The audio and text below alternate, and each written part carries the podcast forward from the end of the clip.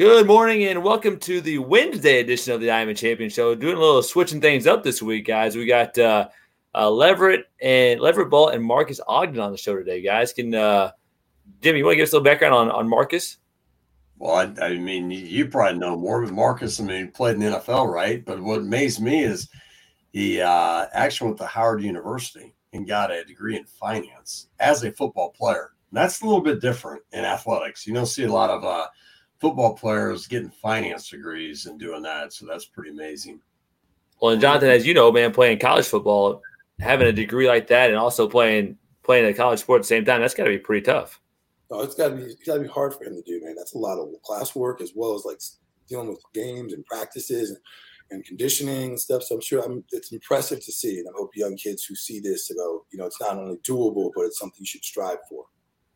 Yeah, and then our other guest today is Leverett Ball, and Leverett uh, has worked for ESPN um, and NESN up in Boston area as a sports broadcaster, producer, um, as well. Went to Curry College up in uh, Milton, Massachusetts. So these guys are here to talk to us today a little bit about purpose, finding your passion, and even how some of your lowest moments can turn into some of your greatest blessings. So, uh, without further ado, we're going to have Leverett and Marques on today.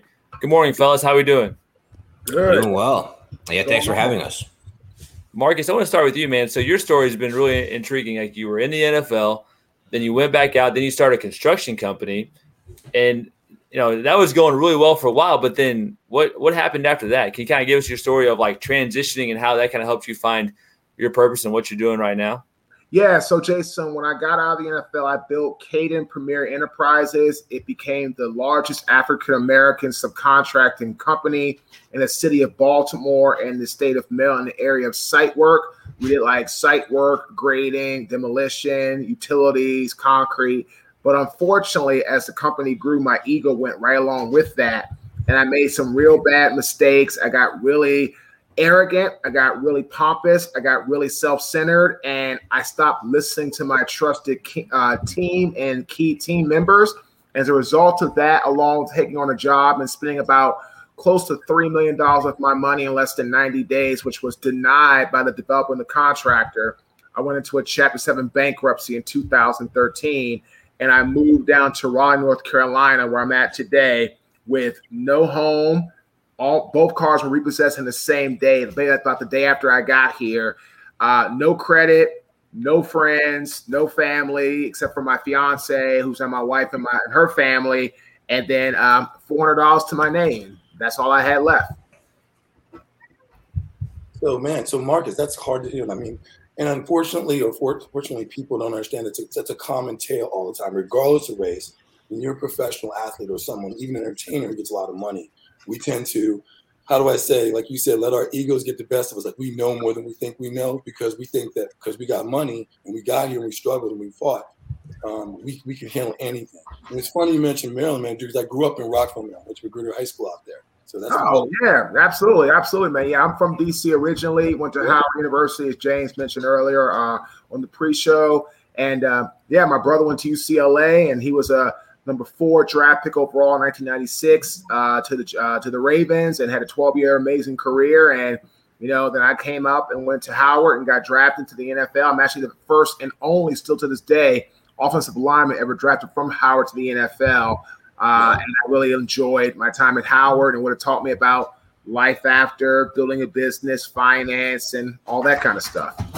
Yeah, it's funny. My daughter's going to an HBCU now. She goes to Bethune Cookman in Daytona Beach, Florida, playing volleyball. Oh, Cookman, yep. One of my old te- one of my old teammates from the Jaguars went there. Uh, Rashean Mathis had a yeah, had, had, a 14 year NFL career. We played against each other.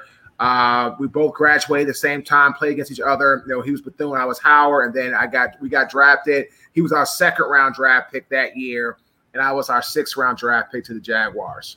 So I know Jimmy wants to jump in, but real quickly, like when we talk about what would you recommend to? Because I've been there myself. I played for the Raiders for three years, and I know how it feels to think that money's coming in. And fortunately, I took care of my parents first, and then I started looking at other things to do. But you know, I've been there, man, where you were broke, lost a house. You're living. I was living. I was sleeping on a friend of mine's, um, literally over holidays because I couldn't have, couldn't afford to go back and visit family. Was living in a guest room, no money. Had like I think I had 175 bucks in my pocket. It was. We've all been there and had to reinvent ourselves what would you do you think is the one thing you could say to um, young kids, young players, that how do you prevent this from happening? So you have to learn. This it's the old cardinal saying. You need to learn and know what you don't know, and what you don't know, delegate to other people and learn how to take people's advice. And I feel that's the mistake I made with my construction business.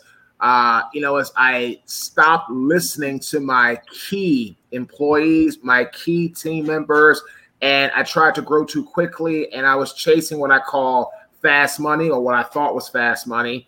And like I tell people today, if you're chasing something for what I call a motivating or external factor, money, notoriety, fame, eventually you will burn out because you're not doing it for the right reasons. And so, like, take you know our business today, take our podcast, Lev and I have. You know, we're out to give great value, great content, and we're growing and growing.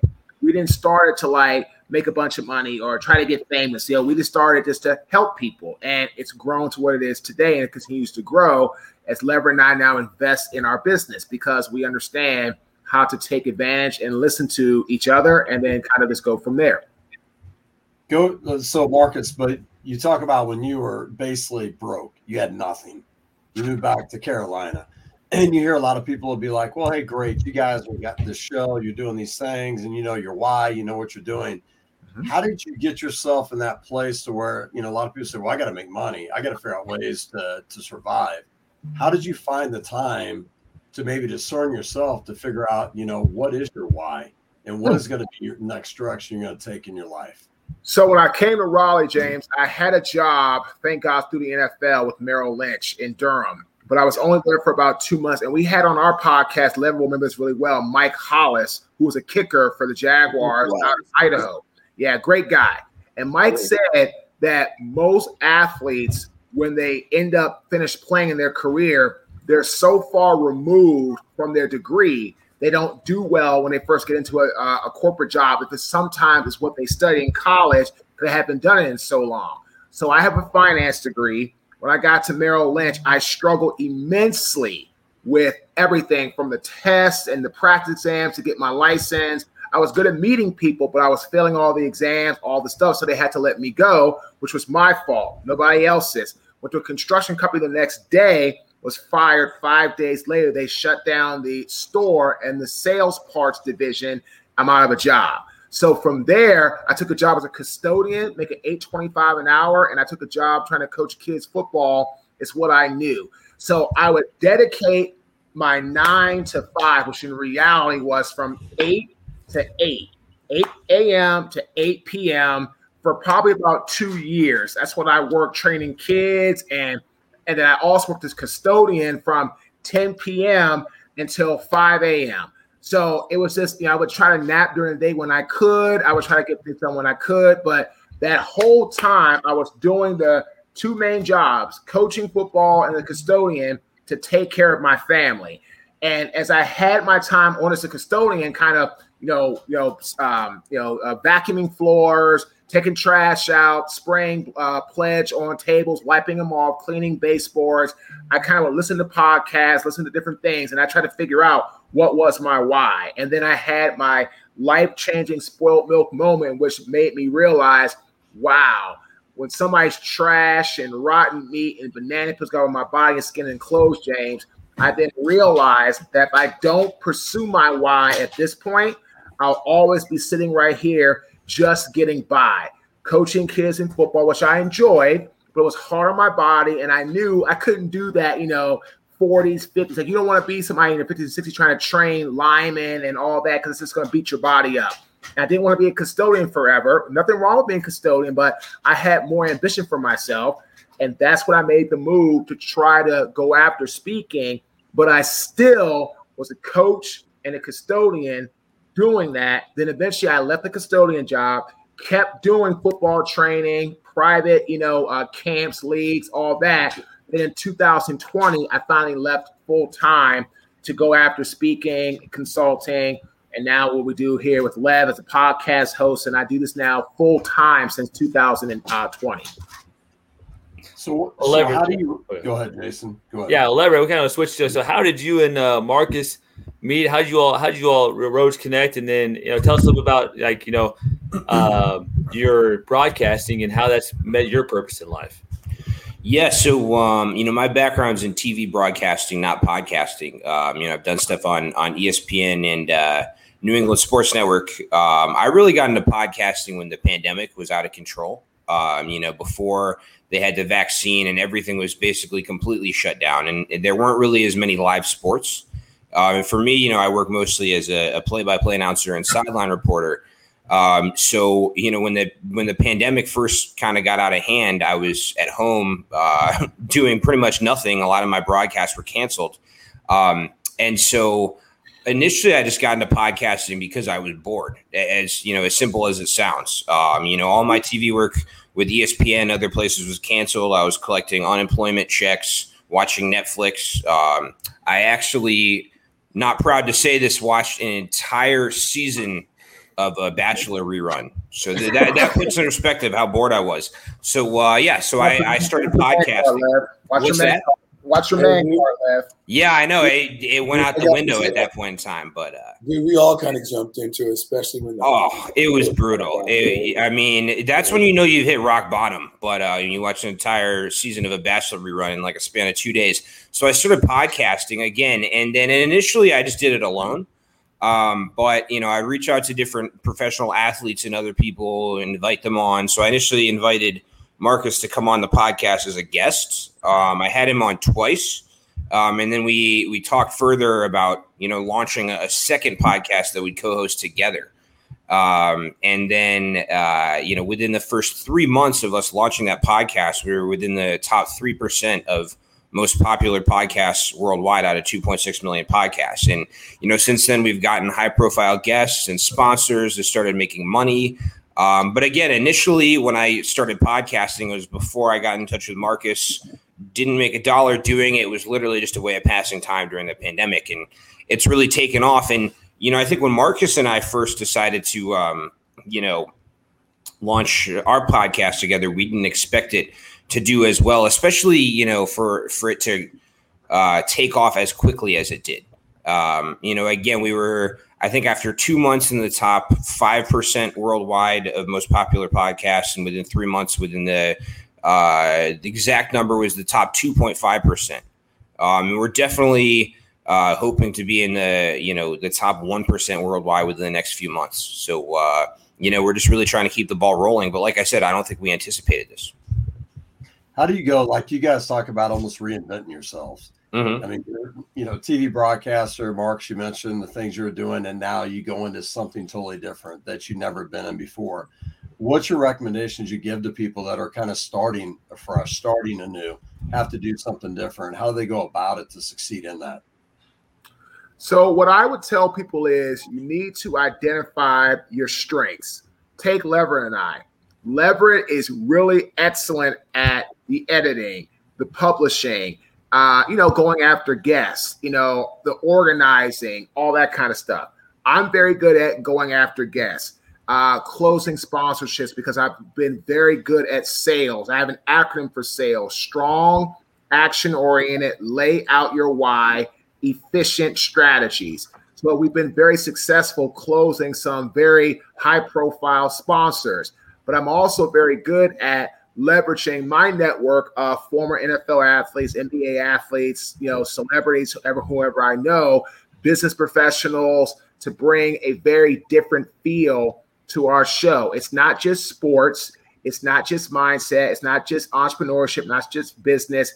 It is a diverse mix of all. So Lever and I came together, and once we knew what he did well, what I did well, we then came together and we launched this podcast. So, anybody that's listening, figure out what you do well. And if you want to do something you could do by yourself well, go after it. But if you do something well, but you need somebody else to work with you to make it work, well, find someone that doesn't have the strengths you do.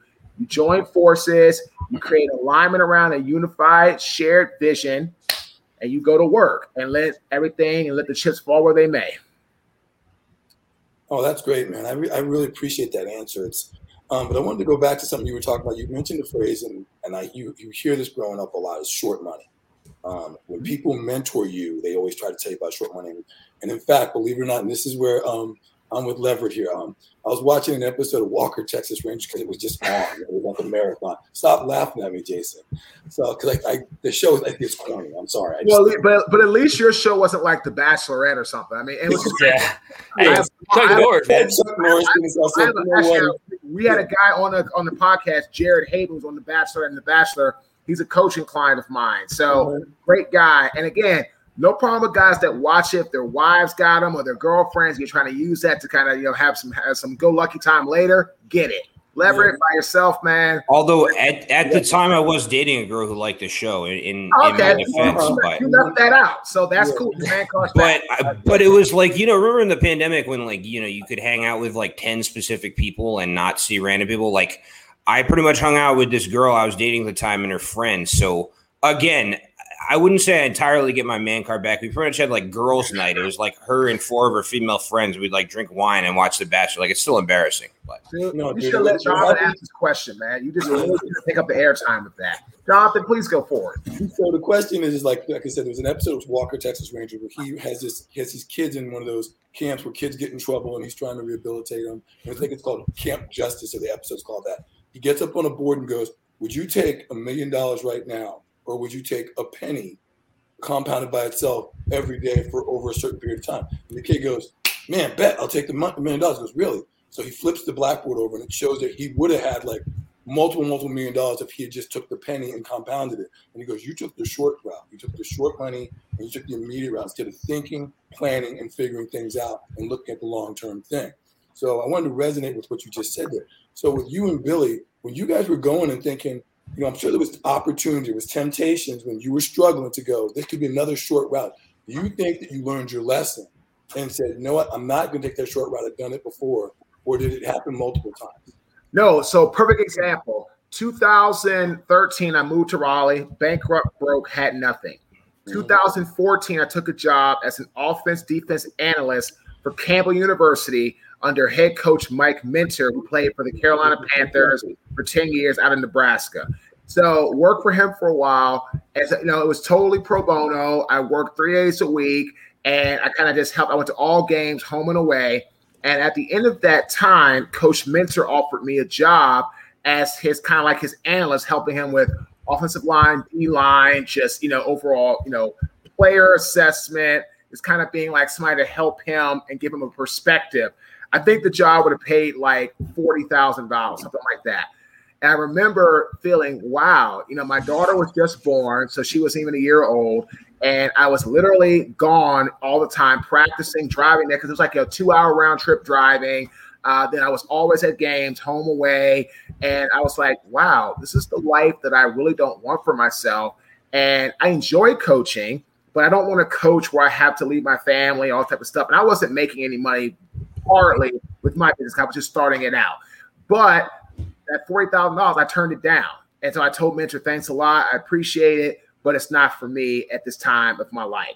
And a lot of people were like, Marques, what are you thinking? Like, you could have been a coach at Campbell University. Because Campbell's in a little small town called mm-hmm. North Carolina. It's in Harnett County, great area. It's kind of like God's country, farmland mixed with a little bit of like, you know, busy life and all that. So it's kind of like God's country. So they love Campbell in Lillington. Yeah. Love it.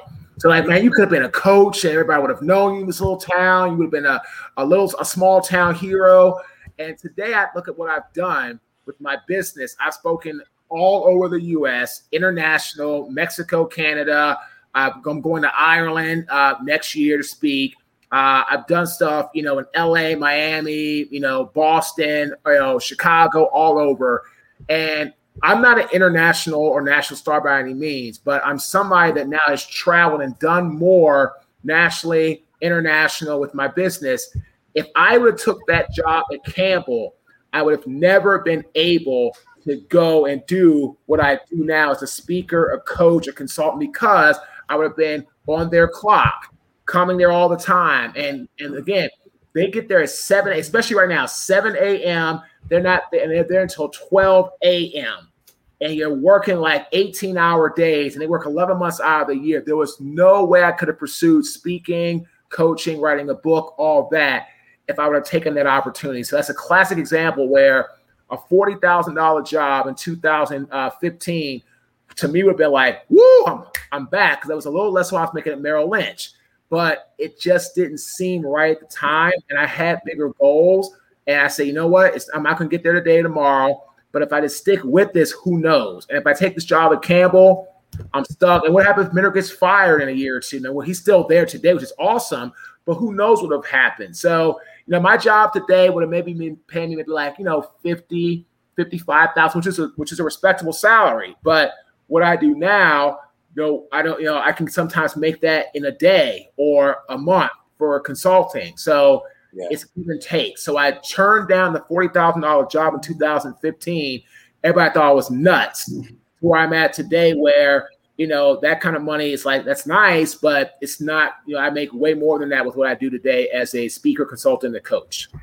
Hey Marques, what what you really did is you bet on you, and you hear that oh, yeah. bet on yourself. But you people feel like they have this internal drive, they have this you know, the, this desire that they want to do, but they're afraid to step out. They're afraid to take the courage. They're afraid to bet on themselves. And people tell them they're crazy, like you said. Hey, why are you not taking this forty thousand dollar job with benefits and have this? What do you tell people that are afraid to step out and have the courage to bet on them? I make it real simple. Unless you know something that I don't, and if you believe that, God bless you. That's your thought. I'm not going to tell you any different. We only have one life to live. That's all I know of. So why spend your life doing something average and then being growing older? And everyone says as they get older, the number one word they hate to have in their vocabulary that starts with R is regrets. I regret not doing this. I regret not doing that. I started speaking in 2013. I was at I was at Campbell when I started, but again, it was all nobody paid me. I was just trying to get going. Two and a half years, gentlemen, not one paid job.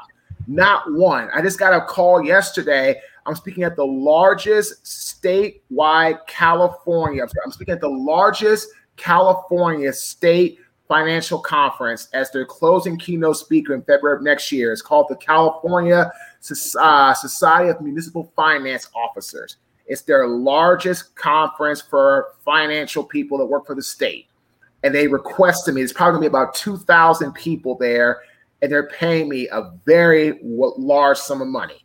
But if I had gone and gave up on myself in 2013, 14, 15, when I hadn't got any paid jobs, I would. Who knows where I'd be at today?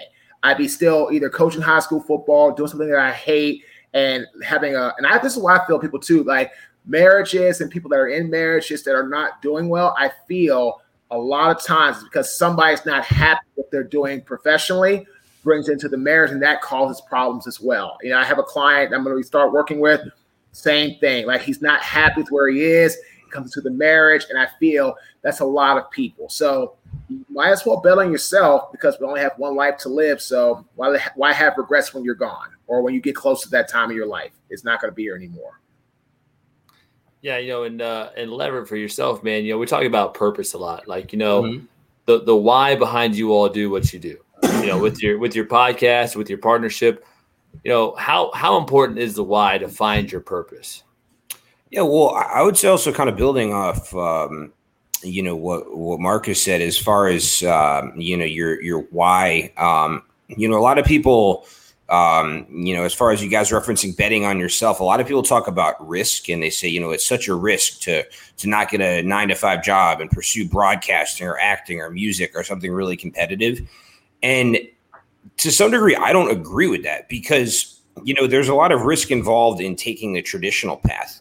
You know, again, if if you're just following the path that society says you're supposed to follow in your life and you know getting a nine to five job and getting married by a certain age and having kids by a certain age. Do you know how many people end up in long term nine to five jobs that they hate?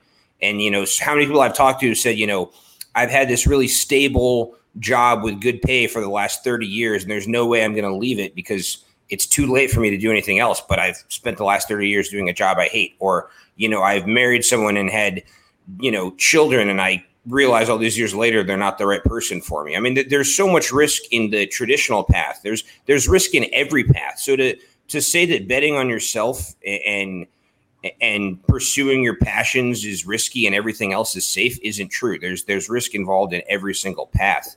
Um, so for me, again, you know, uh, when I was choosing, you know, what to do with my life uh, and my career, I wanted to pursue what I was passionate about, and I'd rather fail at that than fail at, you know, something that I wasn't passionate about. That that would be even worse. Um, and you know, I have talked about it on the podcast with Marques a little bit. You know, I did have some. Uh, some family backlash. Um, and, you know, some of my relatives who told me, uh, you know, specifically um, when I told my relatives I wanted to be on ESPN someday, my grandmother's exact words were, that's not realistic. And she recommended that I get a job working at her retirement home instead. Um, and you know, I unfortunately, you know, this past weekend I had three ESPN broadcasts, so I wasn't able to make it to the retirement home because I was on national television. But uh, but anyway, but um, you know, honestly, I'd say also the big thing, in as far as betting on yourself, is being independent. You know, if your con- if your decisions, if your life choices are controlled by societal pressure, pressure from from family, pressure from friends, and not what you want um, you're not going to be able to to you know take the plunge and and pursue what you want. So for me, um, you know, I've never really cared what society thinks I should do with my life. I've never really cared what people around me think of me. Um, and honestly, you know, again, the moral of the story here isn't that I hate my family. I have a good relationship with all my relatives, but I've never let them control me either. Um, you know, I've always um, pursued what I want to do with my life and not whatever image they had for for who I should be. Um, and so at the end of the day, again, my why is just doing what I'm passionate about. And, and, you know, I don't want to go to work every day. You know, I don't want to have that daily routine of my alarm going off in the morning and saying, you know, FML. You know, I don't know if I'm allowed to use swear words on your show. I don't know your policies, but a lot of people feel that way. I wake up in the morning, I'm excited because I love what I do. And that was always my goal. And that's what I'm doing now. So long answer, but I, I hope that answers your, your question. No, you but, know, to answer, but to answer your question, um, look, Robert, fortunately, JC, Jimmy, and I, we don't cuss. We just okay. Like, we, we kind of say we're we're the Sinbad of podcasts. Like, we yeah. that's not, yo, that's, See, I, I, was careful there. I said FML, or I could have said, you know, bleep my life. You know.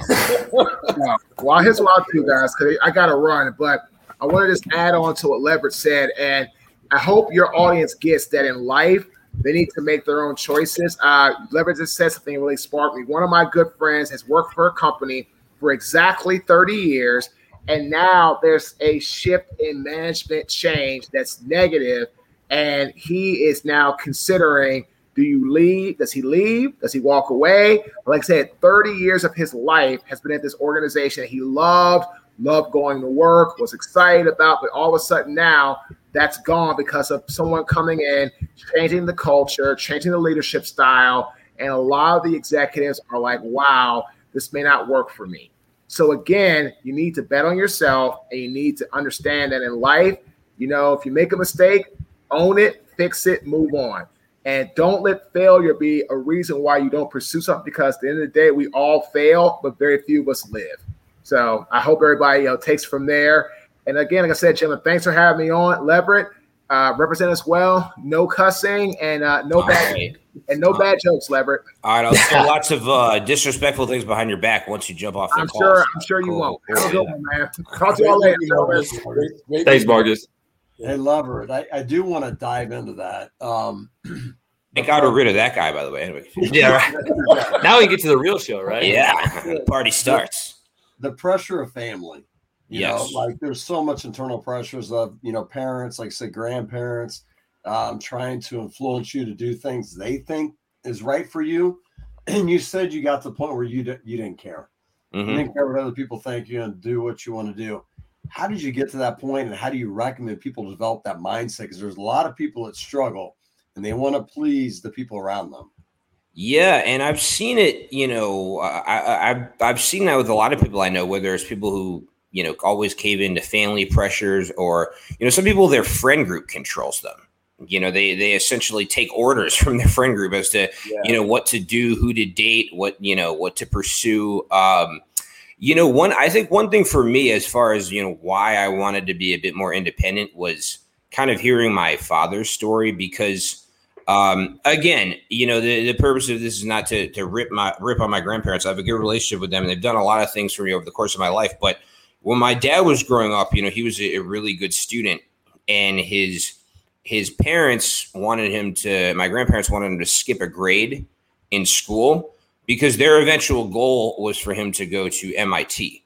Um, and so they really wanted to fast track him academically. He was worried that he wouldn't fit in socially you know, especially I, I, think he skipped a grade. I forget his age, but like he was basically a little boy taking classes with guys with mustaches who were interested in girls. So he didn't he didn't fit in at all.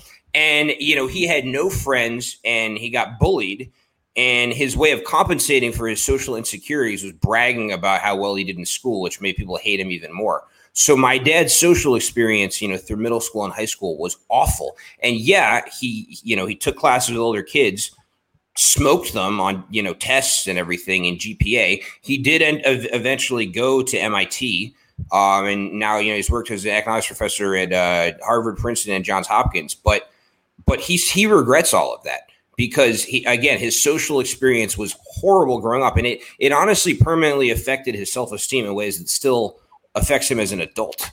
And so again, he didn't want to skip a grade in school as a kid. That was kind of forced on him and he he really regretted that and that really hurt him. So so kind of hearing from my dad about how he kind of caved into some of his parents pressures you know i think they expected me to cave as well you know based on the experience they had with my dad and i i, I kind of drew a line in the sand. And you know it's interesting um i months ago before i got in touch with Marques when i was hosting the podcast solo i had uh, reggie walker on uh, my podcast is a guest. I don't know if you guys are familiar with him. He's former San Diego Chargers player. They're now the LA Chargers. They're called the San Diego Chargers when he played for them, linebacker. But he's a really interesting guy because he was a victim of of very bad uh, child abuse as a growing up um, for for years, and he was actually sexually abused as a child, and uh, for a while was very isolated and and dealt with some significant mental health issues. But he said the thing that he learned is that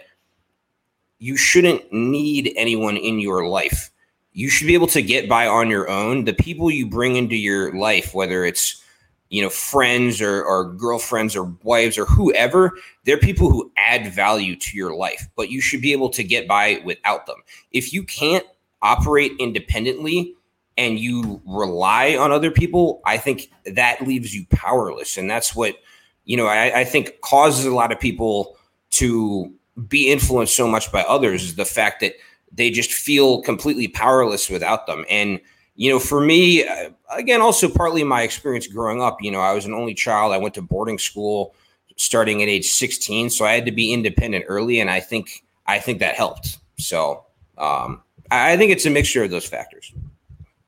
Well, it's really funny you mentioned dads, um, Leverett. Um, and it's funny, I'm pretty sure that um, Marques would, would agree with this is um, and this is a quick little story. When I was my biggest influence in Jimmy and Jason know this very, very well. Has always been my father. And um, mm-hmm. when I was growing up, um, he I don't know what what prompted this. I don't know what I said to make this happen. He just he came home, got told me to get dressed, and got me in the car and drove me to the local McDonald's where we all hung out all the time and went there. And I'll never forget. It was the first time I ever really met someone from the Middle East. There's the, the manager's name was Javed, and he said he took Javed aside. I saw them talking and my dad was working at IBM right now. He gave Javed some money, and then Javed came over and said, "I'll see you on Monday." And I was like, "What do you mean you'll see me on Monday?" And my dad had made this guy give me a job, and I had to work here no matter what for three months, and he couldn't fire me, and I couldn't quit. And I didn't know what the frick this how this all played out because like I don't have a say so. And I was kind of, I made some stupid comment in the car, like, Dad, you know, like this, what am I, Kunta Kinte here? What the hell? Why are you selling me out like this? And I, so I went to work. First week I was there, Javed had me taking out the trash, cleaning up like the grill stuff. Like it was none of the cool jobs. Like, hey, can I take your order or at the drive-through? It was all the crappy jobs. Right. So I'm walking outside. I'm carrying trash. And I'm trying to speed my time up so I don't have to do it as long. So I had one bag over my shoulder, and I'm trying to carry two in my hand. And we've all taken garbage out to the to the curb before. Bad move. Um, there's some friends in the drive-through line. They could see me and there happens to be this girl in line with her cousin. And the girl, I'm not going to mention her name and stuff, but she was Halle Berry before there was a Halle Berry. Like that was our Halle Berry in high school. The bag over my shoulder ripped and just poured garbage all over me in front of everybody. So I'm totally embarrassed, totally upset. I'm ready to quit big time. And so for three months, just like Marques said, I'm coming home smelling like nuggets and French fries and stuff, and it's just horrible. After three months, my dad took when I went to Sears, and my dad had he, he was a computer engineer, so I was learning DOS, which is if you, oh, you're a kid, you have no idea what I'm talking about. It's a manual programming thing that you have user interfaces for now. So I go to Sears. They need they need someone who knew DOS to work the loading dock to inventory when things got coming from the store or left the store. And nobody in the store, even the manager, didn't know how to use the thing. So I said, I can do it. And I did it a couple days. He said, dude, would you come here and work? so I went from making, and this will tell you how old it was. I went from making two seventy five an hour at minimum wage at McDonald's to making ten dollars an hour plus time and a half on Sundays.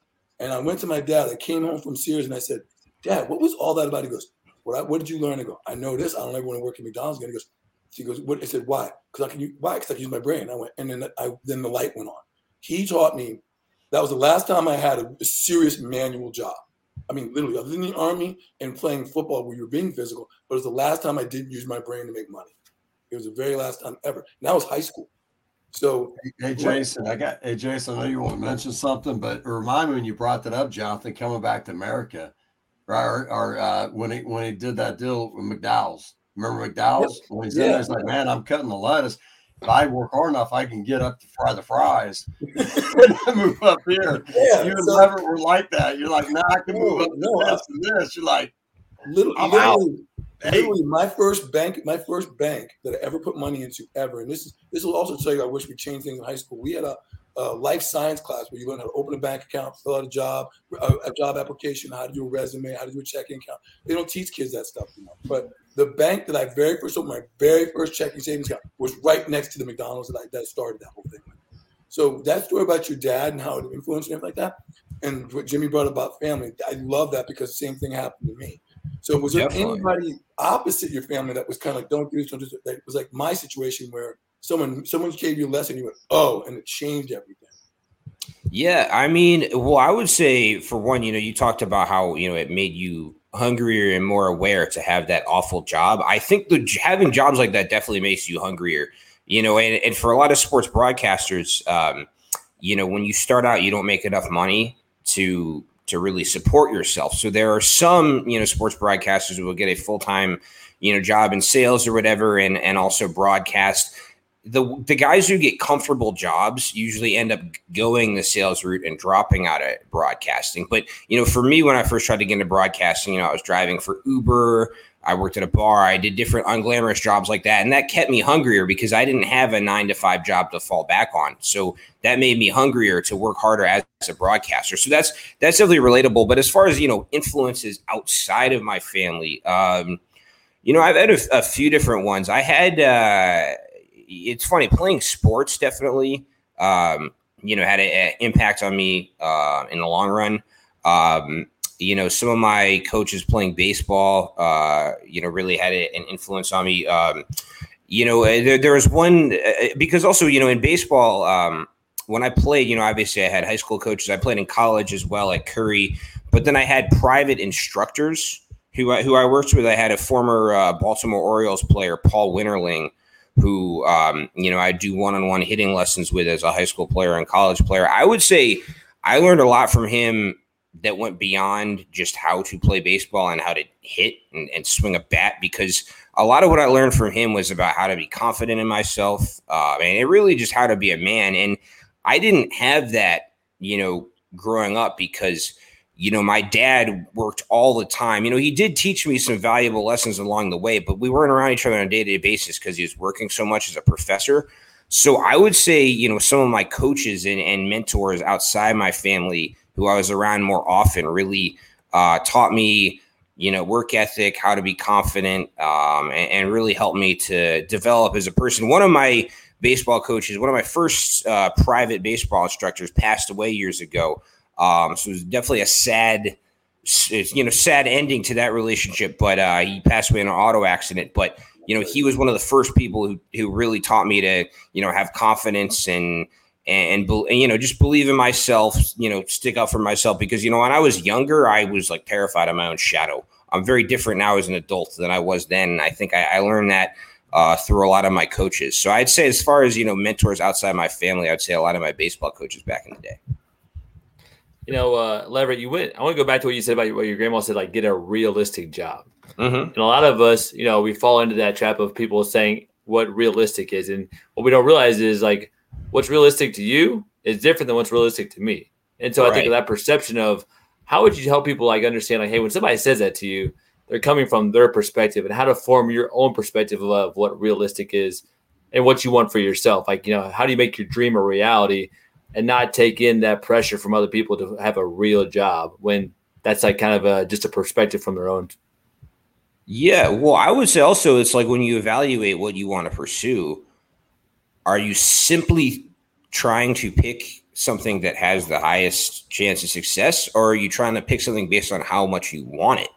because I think even if the odds aren't in your favor, if you passionately want something and your life's purpose is to pursue that, I think that's that's reason to to pursue it. I, mean, again, and, and, what's the point? You know, how are you going to live a fulfilling life if you're just simply, um, you know, pursuing things based on odds? I, I think also though, you know, to really, really be confident in yourself, you have to kind of look at things from a, from a different angle. It, it reminds me, you know, um, I grew up in Baltimore, and you know, Marques also former Baltimore Raven. The Ravens. Do you guys remember Joe Flacco? He's actually still in the NFL, mm-hmm. but like a backup for the Eagles now. But when he was the Ravens starting quarterback, he got some criticism because he said in a radio interview that he thought he was the best quarterback in the NFL, and people were like, "Uh, Joe, like you threw like 24 interceptions last year, and like." Have you heard of like Tom Brady or like Aaron Rodgers? Those guys are decent. You know, it's like,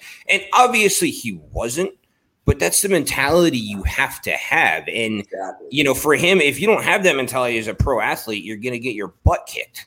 And, and so, again, regardless of how high you are on the totem pole, it's important to believe that you're the best because, because that, that allows you to be more successful in the long run. And, you know, if you're looking at it from an unbiased perspective as a football analyst, you're not going to say Joe Flacco is the best quarterback in the NFL. But again, Joe Flacco needs to think that Joe Flacco is the best quarterback in the NFL in order to play to the best of his abilities. And so for me, again, if I looked at it from a numbers perspective, the odds of me making it as a broadcaster maybe weren't great. But again, I was passionate about it. I didn't want to have regrets. I wanted to pursue it. And if I was going to pursue it, to the utmost of my abilities, I had to have a certain level of belief. And I'll never, I don't, I don't, this, I don't mean this to sound arrogant, but again, in order for me to do well, I have to think that I'm the best at what I do. So I will never see a broadcaster on television and say that I think they're better than I am. Like, I could be at a sports bar and see someone on the TV who's been on ESPN for 25 years and won 10 Emmy Awards, and I think I'm better than that person. I'm not, but that's my mentality. So again, you know, I think it's all about again believing yourself and and I think making decisions based on what you want versus the odds. And and there's nothing there's also nothing wrong with failing. You know, I think a lot of people don't pursue things because they're afraid to fail. At the end of the day, I consider I don't consider rejection failure. I consider self-rejection failure. If you, you know, shoot your shot, apply for something, you know, whatever, put yourself out there and fail. I don't really view that as failure. I view failure as giving up on yourself. And yeah. again, never self reject. Um, you know, whether that's professionally in your romantic life, whatever, you know, I mean, again, put yourself out there. And at the end of the day, I think true failure to me is not trying and having regrets in the long run. So, hey, Leonard, so, something I want to dive into, and it kind of reminded me of Russell Wilson. Like he talked about from the beginning when he was at North Carolina State or he wasn't highly recruited and going to Wisconsin, he saw himself as this high elite level quarterback, even though his height didn't show it and people, you know, didn't think he was that high level of a quarterback. So that confidence he had within himself. You mentioned you had instruction from a hitting instructor, and you said the biggest thing he taught you was confidence. Yes. Right. How did he go about teaching you how to be confident in yourself? What did he do? What approaches? What what what techniques did he use? Um, there were a few different things. I mean, part of it was just setting the example. Um, you know, he was just the most confident person I've ever met. In every aspect of his life. Like this guy, uh, his name was Paul Witterling. He actually, w- when the Baltimore Orioles offered him a professional contract, he turned down an opportunity to go to Johns Hopkins Medical School.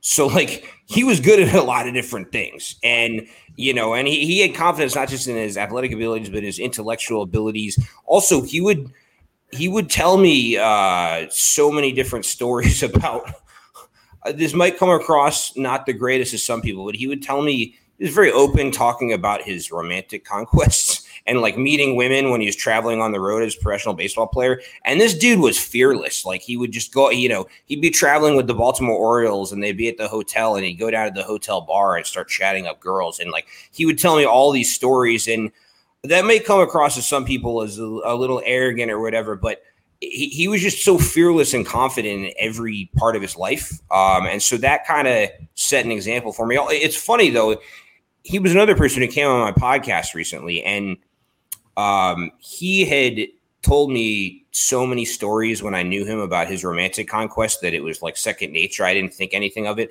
but he told a bunch of dating stories on my podcast. And then two days later, texted me and said, my, he's now married. He said, my wife would like to know if you can delete the uh, stories in the episode of me talking about picking up girls in the MLB. But uh, so, that got a little weird. His wife didn't like the episode too much. But um, I think one was just setting an example. He also you know, he talk about like you have to have confidence, you know, and he applied it to baseball, but I, I learned to carry that over into other parts of my life as far as like, you know, just talking about like you're not going to have a shot if you if you go up there, if someone's throwing a baseball 90 miles an hour, it's hard enough to hit it if you believe in yourself. But like if you're intimidated by that guy and you don't even think you can hit the ball, why even show up to the ballpark?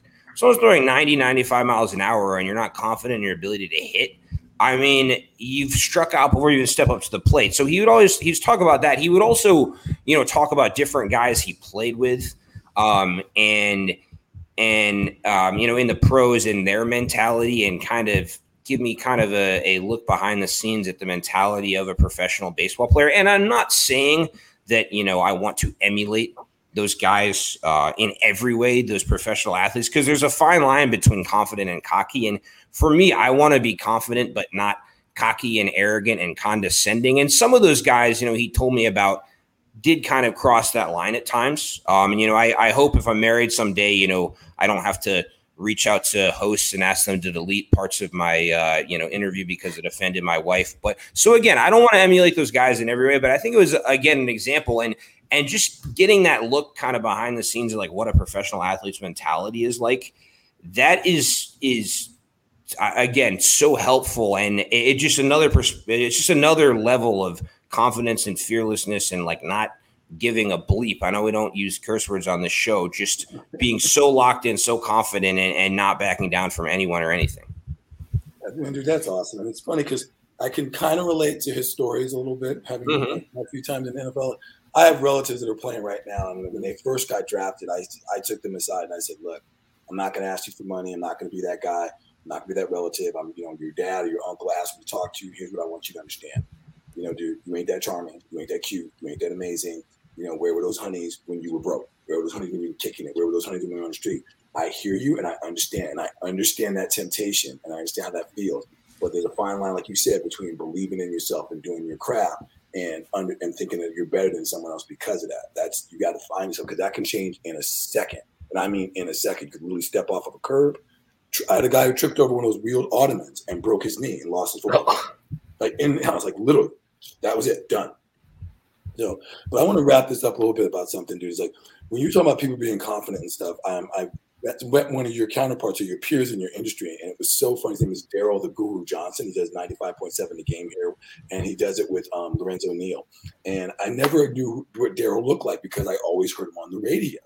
And then finally, when I met the guy, I went, you're Daryl? And he looks like he play. He looks like, dude, he's a good looking brother. Looks like he play in the NFL. I'm thinking it's this nerdy little dude that sits in the barbershop that guy always yapping and yeah. thinks he knows everything. I totally stereotyped it. I was like, dude, like, how, what do you know about sports? Like, I feel like smacking him sometimes. Once I met him and saw him and saw him away from the microphone, I was like, now I'm a total fan of his show. Like I adore him. I tell people, listen to this guy. He knows his stuff. He studied. He has, a, he has some degree in communications, and I mean, I totally didn't know what, what was going on with him. And the point I'm trying to make is like, you know, you have, like you said, think like that, but you also don't know what that person's, why that person's being confident. You don't know their journey. I thought he was just a little knucklehead in the barbershop that always runs his mouth. And I go get my barbershop, go, go get my haircut all the time. And you you always got those guys in there like, oh man, Jimmy Garoppolo can't play. I know, man, if I was out there, I could handle. I said, dude, you are you're five six, weigh like a buck eighty, and, and, and, you, you just you came in here eating a cheeseburger. You couldn't you couldn't tackle across the street. Shut up, stop talking. You know. But Daryl is just was insane. So I mean, I'm sure you ran into that stuff about that, but I'm glad you brought the whole thing about believing in yourself. But I just wanted to add to people listening, especially young people, is you don't know the person's journey. You don't know how they got to be confident like that. They could have been on the street like Marques or like yourself or something, living in their car, and now they're confident because they got there and they overcame those odds. Oh yeah, one hundred percent, and that's so true. And uh, lots of people who like meet me off the air, they they tell me that, that I'm very different from like my like social media or on TV persona. Like even like you know this past spring, I did some sideline reporting on TV for the Massachusetts Pirates of the Indoor Football League, and it's it's it's kind of the same thing where like I had a chance to go to a bar with some of the players on the team, and they're like, "You're so much cooler than we expected. Like we saw you show up to the game in your suit and." You know, ask us to come on camera and do an interview, and just seeing your professional persona, we thought you're kind of a kind of a nerd and you're just a normal person. It's, it's the same thing. And I'd say also, as much as I talk about conf- being confident, it is a fine line. And you know, there are those people who get too confident and lose themselves, or, or too ambitious or too career focused and lose lose touch of their lose touch with their relationships and you know people they've known their entire lives. They suddenly act like they don't know them. That's a dangerous game, and people who go too far and again stop responding to friends, stop responding to family, get too into themselves. They're usually humbled. So it's it's hard to balance being really confident with with also um, not going overboard. It's it's a very fine line, and and also what you said about how you know people don't know your backstory. Like when I first tried to get into broadcasting, you know, I got rejected so many times and it was so humbling so now now that i've established myself more like if i feel as though tv networks are holding me back and not giving me the opportunities I deserve, I get kind of cutthroat. And that rubs people the wrong way. But, you know, it's like I've fallen on my face so many times to get here. I'm not going to deal with that anymore. I've dealt with that for years. You know, this is my time. And so people who don't know your backstory, it might rub them the wrong way. So again, it's it's a fine line between being confident and and and and being ambitious, but not going overboard and, and rubbing people the wrong way. And I, I can't say that I always handle things perfectly. Um, you know, I'm sure there are people who whose nerves I've gotten on, but you know, I've at least handled things the best that I could. And I've tried when I've made mistakes and handled things the wrong way, I've tried to learn and not repeat those mistakes. Well, Leverett, man, uh, appreciate you and, and, Marques coming on the show today. You know, a lot of great uh, talk about purpose, you know, confidence. Uh, we got into a lot of awesome things today, but I want we always finish out with this. Leverett, what does it mean to be a champion in all areas of life? Like the day to day, what does that? What does a champion look like to you? Um, well, to to me, I think um, you, you know, it's partly it's not just on what you accomplish. I think a big part of it is how you you know how you handle your failure.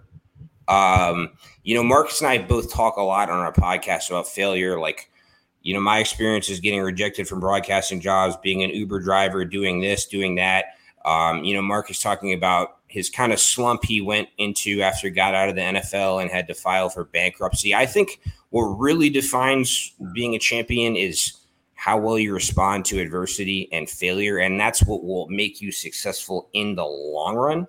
Um, also, I think a big part of it is just is just how you treat people. Um, to me, that's one of the things I value the most um, in in anyone I meet is their ability to be sympathetic towards everyone and respectful towards everyone, regardless of whether they can relate to that person or not. You know, I, I think again, you're not going to get far in life if you know you're only able to get along with and be respectful towards people who are similar to you and look down, a, a, you know, on everyone else who whose background is a little bit different than yours because the world is not a cookie cutter. There's so many different types of people out there, and I think to thrive in this world, you have to at least have some level of basic respect for for everyone. So those are that's that might not be the answer everyone gives you, but those are the most important things to me. I think that's, in my opinion, what defines a champion. I think it's a it's a well put, Leverett, and uh, you know appreciate you coming on today. How can uh, people find uh, find you your show with uh, with Marques? Where can they where can they find you at Leverett? Well, first of all, everyone needs to hit me up on Snapchat. No, I'm just kidding. Um, so our uh, podcast, the Lev and Marques Show, it's on all the major podcast platforms: uh, Apple Podcasts, uh, Spotify, iHeart. Uh, we also put a video version of it on YouTube, um, and then uh, you know, also my primary social media is Instagram. That's probably the, the fastest way to uh, get in touch with me. It's just uh, Leverett underscore ball twelve. Uh, first name L E V E R E T T everyone I've ever met misspells and mispronounces it. So obviously want to put the spelling out there. I actually my uh my full name is Leverett Ball. I ordered a uh I made a I made a food order and they I went to pick it up and they wrote my name on the uh on the order and they misspelled it. They wrote left ball instead of Leverett ball.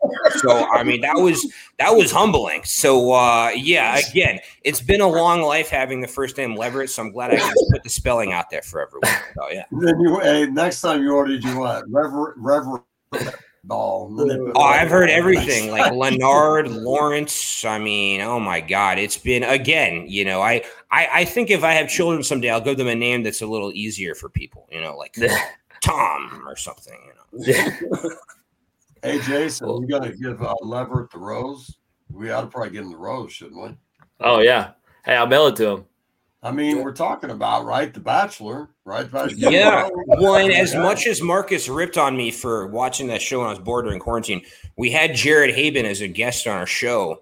Uh, Jared Haibon was on The Bachelorette and The Bachelor in Paradise. He's currently married to a woman he met on the show. We had him as a guest, and Jared is actually opening a restaurant in Rhode Island this coming month, and he hired Marques as a business consultant. So, like, Marques makes fun of me for you know watching the show. He does daily calls with one of the contestants, and Jared is actually the man, really cool guy. But uh, you know, Marques has a little uh, bachelor fever in him as well, even if he didn't want to admit it on this podcast. So, Robert, Robert, before before we let you go, give me one tip as a man that you learn from the Bachelor watching that entire show? One tip you can give to a man to how to be more romantic to a woman? What would it oh, be? well, you know what? I would say again, I find this show entertaining. I know that I don't ever want to go on that show because if I want to have a successful marriage, I'd rather not marry someone who I got to know for two weeks with a TV camera in my face before I proposed. I think it it takes a little more time to to kind of develop, in my opinion. So I think my advice for anyone in their romantic life is if you're looking to actually get married and have it work, uh, don't marry a stranger that you've known for two weeks with a TV camera in your face. That's not supernatural and organic. That's, that's just my opinion. There's also there's the married at first sight show. That's a, that's on another level of ridiculous. You meet your wife at your wedding. Like I was watching, I watched Oh a couple episodes of that show. They this man and woman met on the altar at their wedding, and the priest they do the ceremony. The priest goes, "You may now kiss the bride," and the woman's like, "Um, this is awkward. I don't kiss on the first date." wedding. How, how do they how do they match them together? They like Uh, they have psychologists interview them, and then they're like, "Oh, well, they both enjoy golf and uh, warm weather. They should get married. They've never met each other." Oh my Dude, gosh. It is, it is a train wreck show. I watched a couple episodes and I'm like, because a friend of mine got me, um, and she got me interested in this. So check it out. You you watch it. Just watch. Just watch one episode. And dude, it's like, it is the absolute worst. The only reason why you watch it because it's a train wreck. You're like, watch how bad this is gonna go. That's Oh, all. yeah. It's not about. Oh my God, it's special. Love it first day. Uh uh That's not what this is about. And for the guy, No, remember the, there was that one episode where the dude pulled the veil up. It was the first time he ever saw her. He went, and he he said, um uh uh Oh we saw Well, Janae. there are all these reality shows, like the Love Is Blind one, where you can't see someone face to face until you propose. You just hear their voice and talk to them. So, like, there have been a couple of people on that show who are like, "This person is so interesting. Let's propose," and they meet their fiance face to face. Like, "Oh, I didn't know you're ugly." Like, again, I, I just, I don't think reality TV is the way to go to find a husband or wife. Like, like. I would do it for the publicity, but if I actually want to have like a long term relationship that works, I'd rather like take someone out to dinner or something instead of going Hey, on a TV show. Jason, like we're getting off track, but you remember you remember uh, in Living Color with Janae? Oh yeah, exactly, exactly. Oh. God bless, but yeah, Well, hey, you know, sometimes it's it's good to know what not to do, so you can know what to do. You know, so I'm just saying- exactly. So I'm Exactly. gonna correct. I'm gonna, I'm gonna correct you on your African American TV culture. In Mhm. the in Clubber was was Wanda with Jamie. She was Jamie Foxx. Shanae was Martin across the, across the hall. You Was mixed that wait? What was the one? Wait, wasn't it in Living Color when? Who was the one when they used to be? I got my a girl I want you to meet. She's Yeah, so pretty. her name was Wanda, and it was Jamie Foxx playing the girl. And on That was that was in it Living Color, wasn't it? Wasn't that in Living Color? Who I had the Who had the big lips? Who had the big lips? Like That's Jamie Foxx, man. Go Google, it. Go Google Jamie Foxx on a Living Color. You'll see the characters. Wanda. yeah, but it's, it's in Living Color, right? yeah, it's in Living Color. And But by the way, did say I think coming to America. It's coming to America. By Yeah, the way. and then Shanae was on was on Martin, and both those guys credit their character to because way this is where I'm dating myself. Flip Wilson used to have Geraldine. Flip Wilson, way back in the day, was a, he was a black comedian, had a variety show. He had a character called Geraldine. You should And look by the way, Lever, Lever, this is uh, what's the show on ESPN at the end? They have the guy that says, "Well, you messed up on this, you messed up on that." You remember? Is it? uh uh God, what what show was it? The guy at the end says, "Oh, you guys messed up here and messed up here." That's what Jonathan does at the end.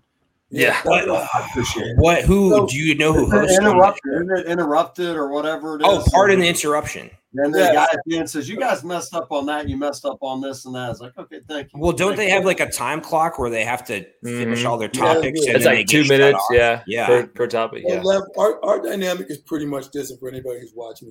Jason is the calm, cool, like almost like Richie Cunningham with an edge, and he gets Mhm. the guest and he talks. And so yeah, Jimmy takes us off on some path that has nothing to do with the show. Like we're talking about cars. We're suddenly in Zimbabwe talking about how to fight Yeah. fire in the woods. I don't understand. And I'm yeah. And I'm and I'm like Marques. I keep trying to bring us back. Like let's make it so the so young kids can feel it's just funny. Yeah. Well, it's just like the line in Anchorman, you know, that escalated quickly. Yeah. It- this last five minutes escalated quickly. I don't even know what how did we got on that one. But All uh, kinds of reality shows talk about Yeah, dating. Yeah. brought up something that took us I'm just glad we had Leverett Ball on today, baby. Yeah, dude, that was I most humiliating moment of my life. So uh yeah. yeah. Yeah. Lever, man, you have a great Wednesday. Um, and we will uh, be in touch with you soon. Sounds good. Yeah, and uh appreciate you guys having me on. Yeah, Yeah. I'll reach, I'm gonna reach out to you, Marques. Uh, definitely just to stay in touch and stuff. I want to keep these networks going. Absolutely, for sure. So cool, cool. All right, yeah, thanks guys. Have a good one. Hey, guys. Well, guys, uh, that was a heck of a show. I mean, a lot of great stuff, and then uh, the end was well, it's it's special. I'll, I'll put it that way. Yeah. Well, you know, dude, it's every time we do these shows, we it gets more comfortable, more fun. And every show, I mean, I hope people that listen or they watch it later, they go look at some of our other shows. You'll see progression, but what, what the most important thing is no matter where we're from and where we come from, we always learn something. Like you always hear Mm. someone say something, or even if it just validates something that you've already been through, like, yeah, I feel the same way. Thank you, man. I appreciate that. Yeah, Hey, the one I think the one thing I took away Go ahead, Jason. was just hey, bet on yourself. You know, Yeah. and just bet on yourself and have confidence and do it while you're on, and then you know let the how take care of it, and then the how will take care of itself as well. I think for me it was when you know you think about rejection, people get rejected and they get down about it, but self rejection. Yeah. You might get Mhm. outside rejection, but once you get to self rejection, you reject yourself. That's when that's when it's done. So you can't reject yourself. Yeah, Yeah. I, just, I got like that one just better than yourself, believe in yourself. It's like overcoming those rejections, understand that no one's coming to say, hey, you can do this all the time. No one's coming to say, I'll help you or guide you or coach you. Kind of like he was talking about Walker from the Chargers and how Marques was talking about. At some point, man, you gotta say, look, this is on me. I'm gonna do the best I can. And if I fail, at least I know I tried rather than sitting around knowing I didn't give an effort. That's right. Yep. All right, guys. Well, uh, a couple weeks we got a couple guys coming on talking about the impact of influence. Really excited to have Chip Baker back on the show. Um, who's a great author doing some great things in Texas area. Um, so look forward to that. You know, Texas Walker. Maybe There we go. Hey, hey, Jimmy, you know you know Chip Baker, man. He comes, he brings it every time. Chip. I know That's right. All right, guys. Have a good one. You have a good one, guys. Bye.